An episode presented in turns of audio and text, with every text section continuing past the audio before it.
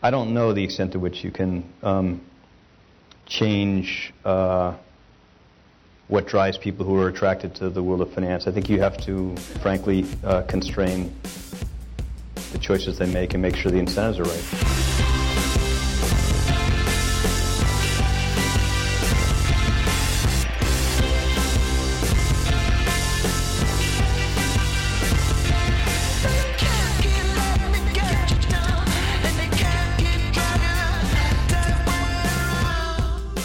Hello and welcome to NPR's Planet Money. I'm Adam Davidson. And I'm Alex Blumberg. Today is Tuesday, April 13th. That was Treasury Secretary Timothy Geithner, you heard at the top, responding to a question about whether it's possible to change the culture of Wall Street. Adam, let's get right to the Planet Money Indicator, delivered by our very own Planet Money blogger, Jacob Goldstein. Hey, Jacob. Hi, Alex. Today's Planet Money Indicator is $39.7 billion. Uh, that was the size of the U.S. trade deficit in February. It was up a little bit from the month before. A rising trade deficit sounds like a bad thing, but in this case, it's actually a sign that the U.S. economy is is making a comeback. Basically, people are feeling more flush. They're buying more stuff, more TVs, more clothes, more toys. But we've been reporting for a long time here at Planet Money that something that people have been dreaming of for years, the shrinking of the deficit, may possibly be a weird side benefit of the current financial crisis.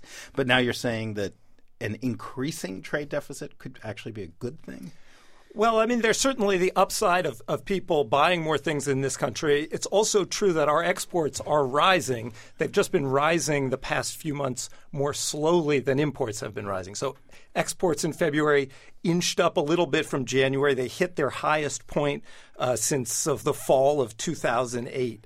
Uh, it's just that imports are rising more quickly right now. And never has the word fall been more appropriate than the fall of 2008 when well this said. financial crisis well began. All right. Thank you so much, Jacob, as always. Thanks, guys. All right. So, Adam, let's get to the subject of today's podcast.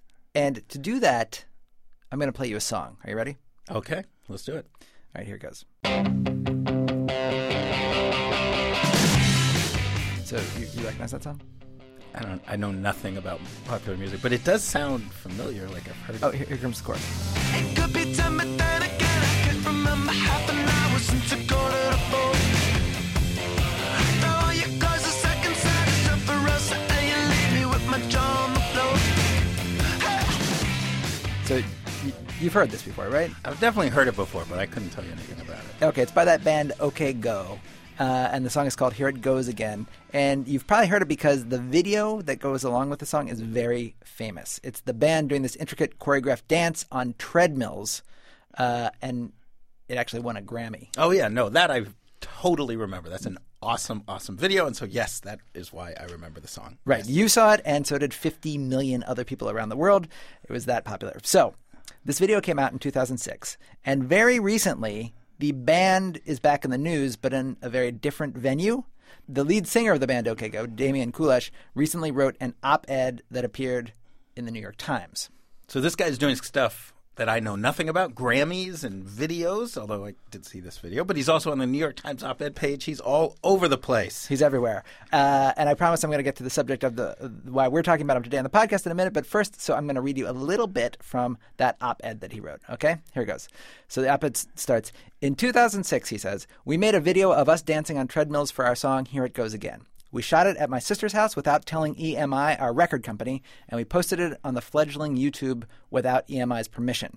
As the age of viral video dawned, Here It Goes Again was viewed millions, then 10 millions of times. It brought big crowds to our concerts on five continents, and by the time we returned to the studio, 700 shows, one Grammy, and nearly three years later, EMI's ledger had a black number in our column.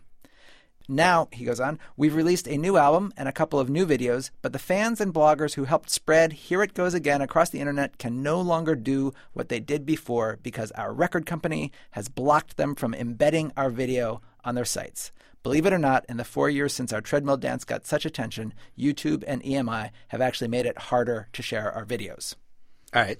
So That's all very interesting. Is the subject of today's podcast really dumb decisions by record labels, like No, no. bad business Just decisions? Hold your horses. Hold your horses. There's this one paragraph near the end of the op-ed that will get to the point here. Uh, it goes like this. So this is the towards the end. He says, "It's decisions like these that have earned record companies a reputation for being greedy and short-sighted, and by and large, they deserve it." But before we cheer for the demise of the big bad machine, it's important to remember that record companies provide the music industry with a vital service.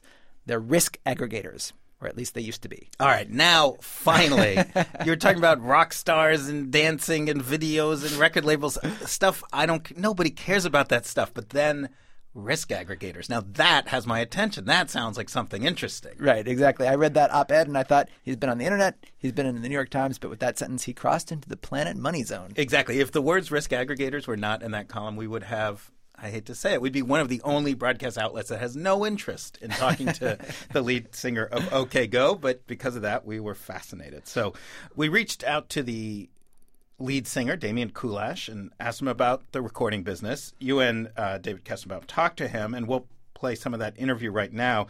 You started off by asking, what did he mean when he said the record labels were risk aggregators? What does that word mean? About one out of 20 rock bands that, that even makes it to the point of getting on a major label, which is itself incredibly difficult to do, actually winds up being profitable. So the label is stuck there with 19 things that are failing and and one thing that's successful. That one thing that's successful pays for the other 19. Right. And and you know people you know think that that makes the label stupid, but the fact of the matter is just there are a lot of people who want to be musicians and no one really knows what's going to work. So for there's all these people who now don't have to go back to their job at Starbucks and pay back a two hundred thousand dollar debt that they incurred when they were trying to do their first tour and their first album and their first you, you know round of radio promotion. So because the, labels ba- because the label basically fronted them that money in the hopes that they would be the next big winner, but when they weren't the next big winner, the label didn't make them pay it back. Exactly, and and I couldn't do that myself. I mean, I certainly didn't have one hundred fifty thousand, two hundred thousand dollars to just like dump on trying to make my band work. And if I could have gotten a banker to give me that loan, I wouldn't have taken it because I, the chances are I'm going to fail. I mean, most most rock bands, no matter how good, are not are not economically successful. What actually are your expenses? I mean, I've seen you guys play. There's like a band. Like, why is why is it so much money for a band? Well, the the expenses now are our our touring show um, has a crew of five people plus the band, so there's nine of us that have to live somewhere, eat somewhere, and uh, sleep somewhere. That's somewhere. what the van is for. uh, you ever tried to fit nine people in a van? Um, we, I mean, we, we we live on a tour bus. We sleep on the tour bus. Tour bus is expensive to rent. The drive is expensive to rent. The gas, un- unfortunately, that we are guzzling uh, is ex- expensive to consume. And then um, we put on a show that that you know we have a big we have a big video projector and we have. Uh, a you know a big screen that goes with a video projector. We have every night we shoot about two hundred dollars worth of of uh, confetti into the air, and I mean there's there's lots of little daily expenses for your show, uh, but that's just touring. I mean there's also the promotional aspect. Radio promotion is is a, a really sort of disgusting universe of of um, of kind of like nudge nudge wink wink non bribes. Careful, It- buddy. um, if you if you well you guys are in public radio and you don't have to worry about this. You just have to bribe the government. Oh no, Um, we're getting but- to the bribe later. You want this on the air? um, but we we uh, we you know to, to to actually get a song you know truly considered at at, at sort of alternative rock or, or um, modern rock or or just even normal pop stations across the country takes hundreds of thousands of dollars. It's this whole battalion of people to walk into radio stations and schmooze them and and explain how wonderful the band is and exactly how great this is going to do on your station. And there's no way a, a, a kid with making records after school is going to get on the radio And and so that, when you're talking about a risk aggregator with the label, the label paying for all those expenses, paying for like you know recording the albums and getting you to Hong Kong and paying for the confetti, that's what they're, that's the risk that they're aggregating basically. That expense, they're, they're, the risk is that they're going to pay that expense and they're not going to get paid back if you don't become famous enough and sell enough records for them to make their money. That was the old model anyway. That's right. And yet, when we got signed in 2001, um, when I was working as a, a radio engineer at NPR Chicago, I um, uh, we we uh, cut down our hours at our jobs to about half. We um, we made a bu- you know, we finished making some more demos for about three months. Then we cut our, we quit our jobs entirely and went to work on an album for four months, and then we went on tour for 18 months. And so you've got about two years of, of four guys living. Just think about feeding four people for, for two years, and and you don't know until the end of that whether or not you've got you know a huge song at radio or not. But they're not doing that because they like you. They're doing that because they hope that at the end of this process, if they give you this money, they keep you guys alive long enough, and they give you enough money to record your record, that you're going to become a monster, and they're going to get paid back, and they're going to and they're going to get paid back on you and all the other 20 other bands that they're doing the same thing to. Right, they need to get paid back twentyfold for it to for the machine to keep running. And this brings us to the second, to the to the end of your op-ed, which is this all worked when the model was you if you turn into Justin Timberlake or whatever, um, then then we all get paid back and everybody gets paid back handsomely. But that is no longer the case because they can't. They're not making the money they used to make because the internet has um, either uh, made everything wonderful or destroyed everybody's It's, well, it's just sort of leap. It's sort of leapfrogged their distribution system. I mean, the, this this system uh, arose to connect the dots between people making music and people who wanted to listen to it. And at the time, they they could pay for that by being the people who pressed up records and put them in stores, moved them around the country, and, and they sort of situated themselves in between and figured out where the money comes from, and, and, and then it was distribution. Now distribution is free, so if people want this risk aggregation service, it's going to have to come from somewhere that still makes money. And uh, you know, our deal with our record label was was was uh, very pro record label at the time. They got a lot of money if they sold our CDs. No one saw it coming, or rather, they didn't see it coming, and some of us did. That CDs were going to stop being the way people made their money anyway. So you know, we we do just fine, but but our our label just doesn't sell very many records, and so they don't do just fine. All right, so Adam, uh, we're going to stop the interview there for a second, and and because there's this other part to the story, which if you go to OKGo's website, okgo.net, you will see there's a video of Damian Kulash, the lead singer, with his two dogs, a big black one and a little brown one, and they're dressed in collared shirts and ties, and Damian is talking to a camera saying. OKGo has left their label EMI and is forming its own record label, which they're calling Paracadute, I think, which is Italian for parachute. Hi, I'm Damian from OKGo, and I'm here with our new business partners. We're starting a company called Paracadute. It's uh, it's it's kind of like a uh, a record company, except it's for just I guess whatever we feel like making. And Dora, come on, business meeting, lady, sit down. Um, All right, so so obviously the Planet Money question: what, How is the business model of this record company going to be different from the business model of the record companies he hates? The answer is that the terms will be a lot more favorable to his band. whatever money comes in, we get to use. So, you know, we can invest whatever money we make. Um, so our revenue stream is not limited to to just the sales of physical CDs. Um, what's nice is when we do sell CDs, we now actually will get that money. Um, it used to, you know, it used to be that the deal with the label is they cut, they have to keep 95% to pay back for all the other failures. Luckily, we don't have any failures. We've already gotten to the point where our band is is successful. So we don't we don't need to we don't need to aggregate our own risk anymore. We're doing just fine. So we bet on ourselves and we tend to win. And and it used to be in the old model also. You still needed the label even if you made it big because the label was what helped you distribute yourself your your your music. Well, that's yeah, way back in the day. I mean, uh, by which I mean like eight years. Um, th- before before the culture had at large picked up uh, on digital distribution. I mean, you know, before everybody th- saw an MP3 as sort of equivalent to uh, a CD, um, then you really did need a, a brick and mortar sort of system. You needed, you know, things to get on a truck and things to get across the country and to get into the hands of people so they could put it in their CD player. So so basically, what you're saying is we're we're um, we're starting a revolution in rock management, and that works for you now that you the people know you. You have 50 million viewers on YouTube, but what about the OK Go that you know that's out there now that is you know still that's like touring in their van. They have their friend selling merch, and nobody knows who they are. What what's the system that gets that that band noticed? Uh, to be honest, I don't entirely know, and that's sort of the real problem with the industry collapsing is that there's no there's no known way from point A to point C or D or F anymore.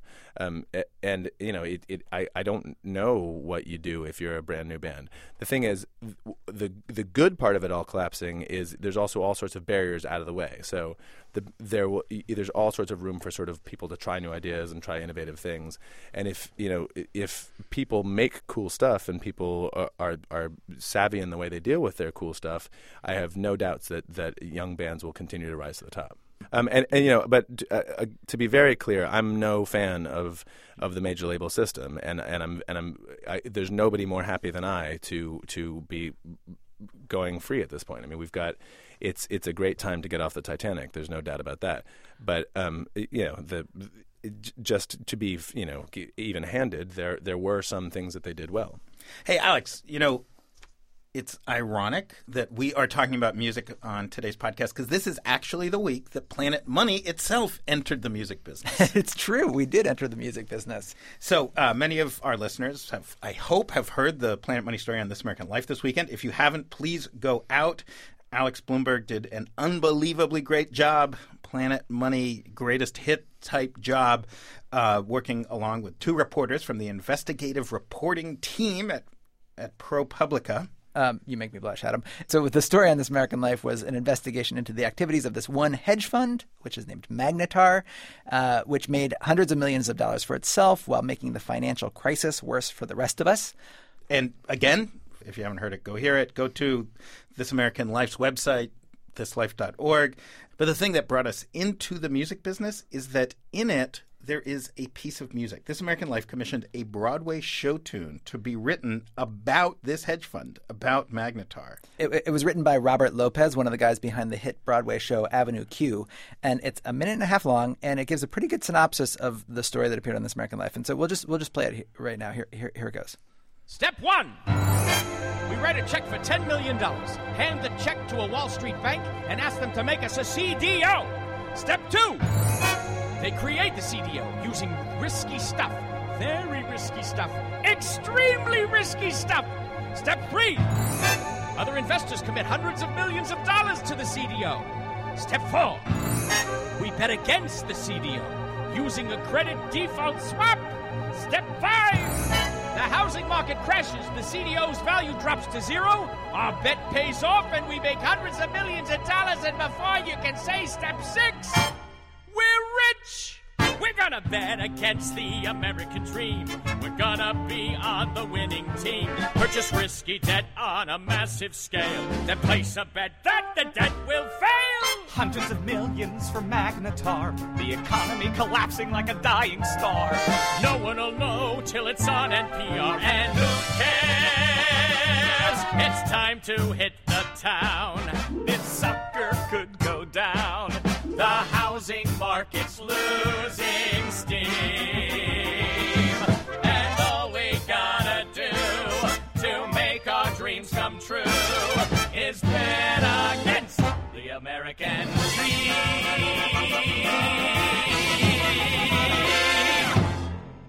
So, so Alex, you know, I've been in Haiti and kind of a little bit away from Planet Money Central while you were finalizing this story, and I sort of, you know, I, I kind of missed the plot here a little bit.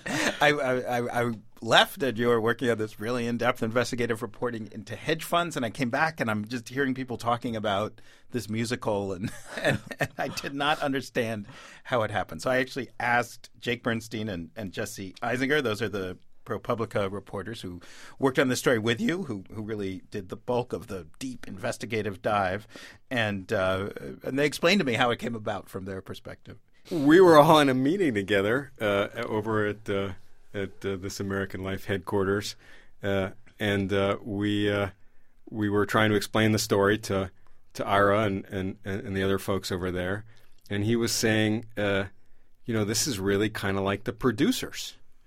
I mean, we. So then uh, there was a sort of passing comment at the end, as I recall, where he said, "I think w- you guys should do a musical version of this," which I just thought was totally insane, since we had just spent, you know, an hour trying to explain what the hell a CDO was.